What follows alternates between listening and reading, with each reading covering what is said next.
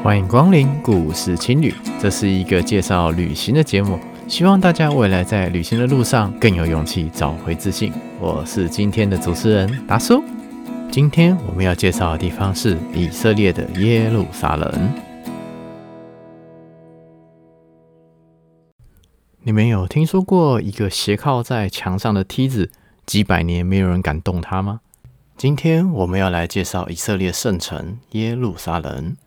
犹太人的名著《塔木德》这本书里面有一句话：“世界若有十分的美，九分美都在耶路撒冷。”虽然我并不是教徒，但我知道这是传说中耶稣复活的地方。它同时也是犹太人、穆斯林、基督徒共同的圣地。目前仍是充满了宗教冲突的问题。本来呢，我只打算在耶路撒冷待三天。后来我真的太喜欢耶路撒冷这个地方了，所以呢，我在这边又多待了两天。我在以色列总共待七天，其中五天都在耶路撒冷，可见得我有多喜欢耶路撒冷这个地方。如果单以一个观光客的角度来逛耶路撒冷的话，大家应该会发现自己心中的耶路撒冷跟实际上的耶路撒冷差蛮多的。在这里是一个千年的古都。同时，你会看到各个人种、各种宗教，甚至不同时代的东西都叠在这个城市里面。今天我们先来逛耶路撒冷的老城区，黄灰色的石墙堆成的古城内有住家、有店家，还有各种大小的教堂。这边的店家呢，也卖了各种生活用品，从犹太人的小吃到中东的烤肉，还有糖果。茶店，还有餐厅、网咖和健身房，甚至卖手机的到 PS4，这里全部都有，相当的商业化。各种人一同住在这个千年的古都里面，对于以华人为主的台湾人来说，这种感觉其实相当的新鲜而且冲突。每天耶路撒冷的旧城区主门口叫做雅法门，早上都会有 walking tour 可以参加，当然这是疫情之前的事情了。但我个人认为，那个 walking tour 不太建议参加。说实在的，除非你的英文的底子真的很好，或者是说你本身是对于宗教这方面有深入的研究，不然你听这 walking tour 介绍有关于东正教啊、亚美尼亚教派啊、穆斯林啊，听他们讲各种不知道是圣经还是历史故事的内容的时候，你会听得非常非常的累。那与其这样花两个小时让你的脑袋非常的累，倒不如用以色列旧城区最好的逛法，就是在里面瞎逛。当你在里面乱走乱逛的时候，除了看到他们一般平民百姓的日常生活之外，你也可能看到犹太人所祷告的西墙，你也会看到各国虔诚的教徒用着自己国家的语言，背着十字架。试着去走耶稣所走过的十四道苦路，甚至你也可以走上比较远处的锡安山，回头望向这个旧城区，可以看到穆斯林所建造的圆顶清真寺，还有埋葬着辛德勒的墓园等等，这些历史的痕迹，你都可以在耶路撒冷旧城区这边找到。来这边呢，你会感受到，其实这个旧城区并没有很大。打开地图看一下，大概也就零点五个中正纪念堂这么大而已。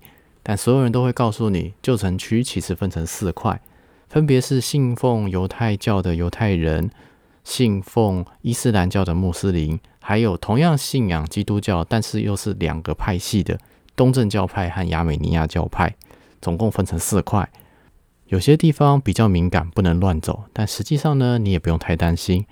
当你在里面瞎逛乱闯的时候呢，如果你走到不适合的地方，会有人把你挡下来，你就当是迷宫碰壁了，回头继续绕，享受当下的气氛就好了。但这边要注意的事情呢，是穆斯林休的是礼拜五，犹太人休的是礼拜六，基督徒休的是礼拜天。不要像我一样去了三天，三天都走错，在里面无限的鬼打墙。我住的青年旅社叫亚伯拉罕青旅。在旧城区外大概一公里的地方，非常接近主干道，是以色列相当有名的青年旅社，干净而且色彩缤纷，里面相当的舒适。一个晚上七八百台币的住宿费，在贵到不可思议的以色列，其实相当的平价。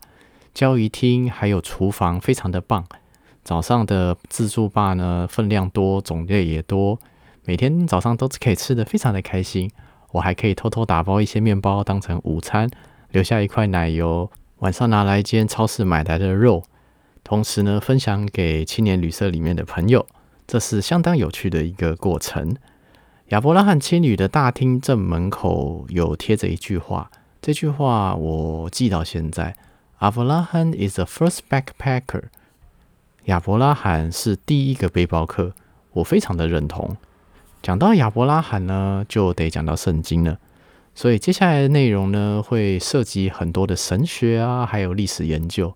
那我就尽量通俗的讲，有一些年份可能不太精确，不过就大概有个概念就好了。耶路撒冷这个地方呢，其实主要可以分成三个时期。第一个是西元前一千年到西元一三五年左右，这一段时间是犹太人的地盘。第二个时期，一三五年到西元六百年左右，是基督教的地盘。六百年之后到一九五零年以色列建国前，这里则是穆斯林伊斯兰教的地盘。而这一切都要从一个幸运儿亚伯拉罕开始讲起。依照旧约圣经的说法，亚特兰事后大家叫他亚伯拉罕。这位幸运儿呢，上帝看上了他，叫他的还有他的子孙，叫他们去开发留着蜜与奶的应许之地迦南。这边讲的迦南并不是一个城市，而是一个范围，基本上就是目前以色列这一块地。在当时呢，还没有国界的概念，所以呢，只要可以安营扎在，据地为王，基本上这块地你敢管就是你的。只可惜呢，上帝指错了方向。如果他再往北或再往东一点点的话，就可以找到石油了。在西元前十三世纪的时候呢，有一个人叫做摩西，就是我们出埃及记里面那个摩西，他带着从埃及来的犹太难民，花了四十年的时间。从埃及走过那个非洲和亚洲中间有一块叫西奈半岛那个地方，走到了这块应许之地。在西奈半岛上面的西奈山碰到了上帝，给犹太人留下了十诫要遵守，而这十诫刻在一个石板上，这个石板放在一个叫约柜的箱子里面。西元前一千年，大卫王带着约柜定都了耶路撒冷这个地方。这个大卫王其实就是我们扑克牌里面的黑桃 K 那一张牌。大卫王最有名的是他的 logo 是两个正三角形交叠出来的六角星。这个 logo 呢，其实也印在以色列国旗的正中央。之后再讲犹太人大屠杀纪念馆的时候，我还会再讲到这个大卫星。大卫还有一个儿子也很有名，叫做所罗门王。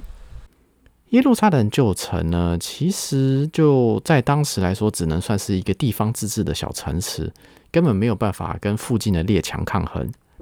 西元前六百年左右，大概有五十年间，巴比伦人呢攻占了耶路撒冷，把原本盖在这里的第一神殿呢给毁掉了。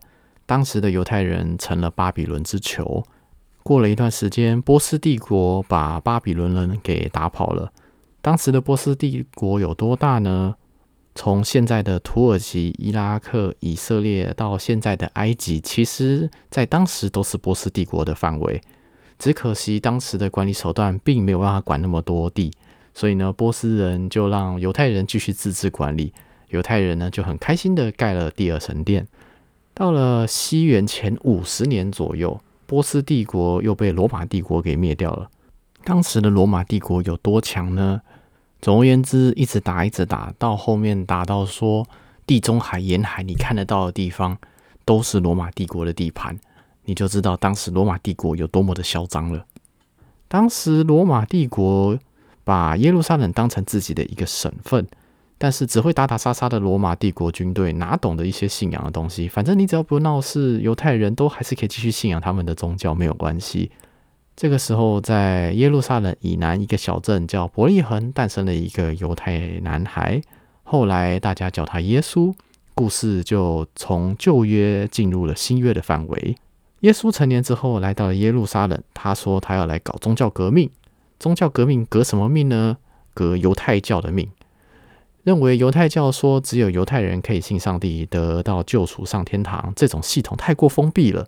他想要把这个信仰开源给公众，什么人都可以透过信仰上帝而得到救赎上天堂。毕竟以当时不到三十岁的平均寿命来说，死后的世界其实相当的重要。后来耶稣也被利益团体钉上了十字架，然后复活的故事，我想这一段大家就很熟悉了。之后，耶稣所创立的基督教开始以地下组织的形式继续经营着，主要默默地影响了在地的罗马帝国。他们发现说，以军队这种形式来经营组织，不如用宗教，似乎可以更省成本。到了西元一三五年，罗马帝国跟在地的犹太的军队其实越闹越不愉快，觉得这些犹太人真的是不受教。索性就把犹太人赶出了耶路撒冷，犹太人四处流散，进入了欧亚大陆，开始经商，持续的影响这个世界。或许是人们心理的需要，或者是政治上的需要，基督教随着罗马帝国的发展越来越壮大，从山洞里面的一个地下宗教组织，变成出现了教堂，还有神职人员。君士坦丁大帝在西元一三三零年的时候。在君士坦丁堡，也就是土耳其的伊斯坦堡，我之后会讲到这个城市。君士坦丁大帝透过他的方式把基督教合法化，后来定成了国教，所以基督教的教堂在欧洲到处落地生根，进而延伸出天主教。欧洲也进入了保守的中世纪。基督教和天主教在罗马帝国之下持续的发展。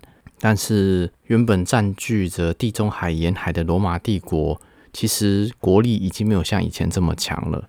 取而代之的，则是西元六百到七百年左右崛起的阿拉伯帝国。他们占据了耶路撒冷这个城市。根据维基百科的说法，穆罕默德就是在这里登上了七重天，第一次显现了他的神迹。所以呢，对于穆斯林来说，这里是相当神圣的地方。西元七百年左右，他们将犹太人留下的第二神殿给敲掉，盖了圆顶清真寺，也就是现在旧城区里面穆斯林那一块最主要的那个黄金屋顶建筑物，只留下了第二神殿的西墙。这个墙经历了多次的修复还有补墙之后，仍然屹立于耶路撒冷旧城区内。犹太人们会来这边悼念他们消失的圣殿。之后的罗马帝国也发动了多次的十字军东征，都是以夺回耶路撒冷为理由。到了一九五零年代，因为二战还有各种原因，联合国还有英美等强权支持犹太人在巴勒斯坦这个地方建立他们的以色列，犹太人们就可以回到这片宗教圣地了。后续呢，其实延伸出很多的问题，我们之后再继续聊。旧城区内还有很多古老的建筑物，有产权的问题，像是传说中耶稣复活的圣母教堂里面，里面有基督教多个教派所管理着，经过多次的毁坏、整修、装潢、复建等等，包括耶稣复活的那个石棺，还有几千项宗教用具。每一项东西的产权和来源其实相当的复杂，而且难以追溯。毕竟在那个时代连纸都没有。像是圣母教堂的大门钥匙，如果大门被某个教派给锁起来，那其他的教派该怎么办呢？所以后来延伸出了使用权和所有权分离的概念。钥匙由 A 教派所拥有，但是只有 B 教派可以开门，所以每天就要由 A 教派把钥匙交给 B 教派来开门，这种情况维持了八百多年。我想说，那个锁是哪一家锁行出的？居然八百年都没坏，太强了！圣母教堂的阳台上还有一个斜靠在墙上的梯子，这个梯子也因为产权的问题，两百五十年来也没有人敢动它，怕会引起进一步的宗教冲突问题。